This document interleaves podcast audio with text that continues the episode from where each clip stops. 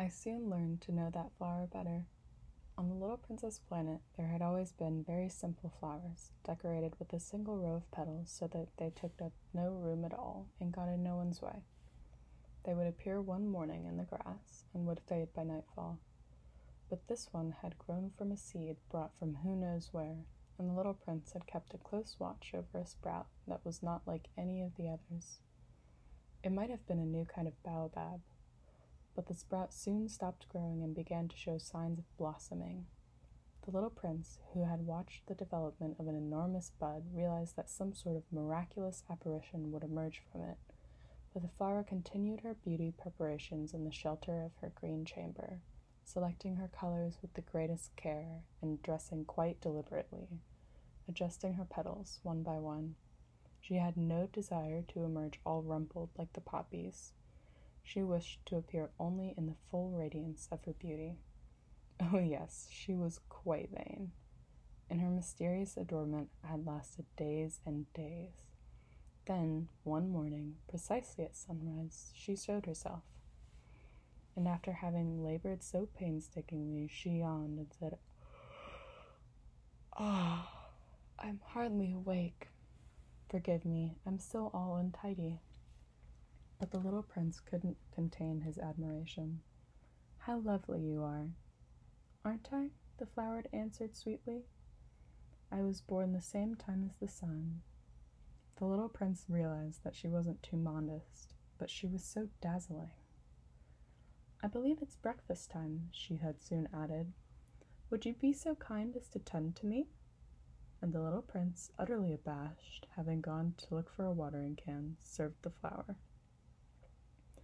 She had soon begun tormenting him with her rather touchy vanity. For instance, one day, alluding to her four thorns, she remarked to the little prince, I'm ready for tigers with all their claws. There are no tigers on my planet, the little prince had objected. And besides, tigers don't eat weeds. I'm not a weed, the flower sweetly replied. Forgive me. I am not at all afraid of tigers but I have a horror of drafts. You wouldn't happen to have a scream? A horror of drafts. That's not a good sign for a plant, said the little prince. How complicated this flower is. After dark, you will put me under glass. How cold it is where you live. Quite uncomfortable. Where I come from. But suddenly she broke off. She had come here as a seed. She couldn't have known anything of other worlds. Humiliated at letting herself be caught on the verge of so naive a lie, she coughed two or three times in order to put the little prince in the wrong. That screen? I was going to look for one, but you were speaking to me. Then she made herself cough again, in order to inflict a twinge of remorse on him, all the same. So the little prince, despite all the goodwill of his love, had soon come to mistrust her. He had taken seriously certain inconsequential remarks and had grown very unhappy. I shouldn't have listened to her, he confided to me one day. You must never listen to flowers. You must look at them and smell them. Mine perfumed my planet, but I didn't know how to enjoy that.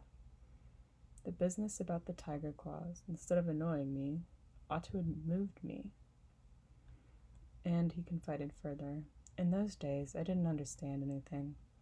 I should have judged her according to her actions, not her words.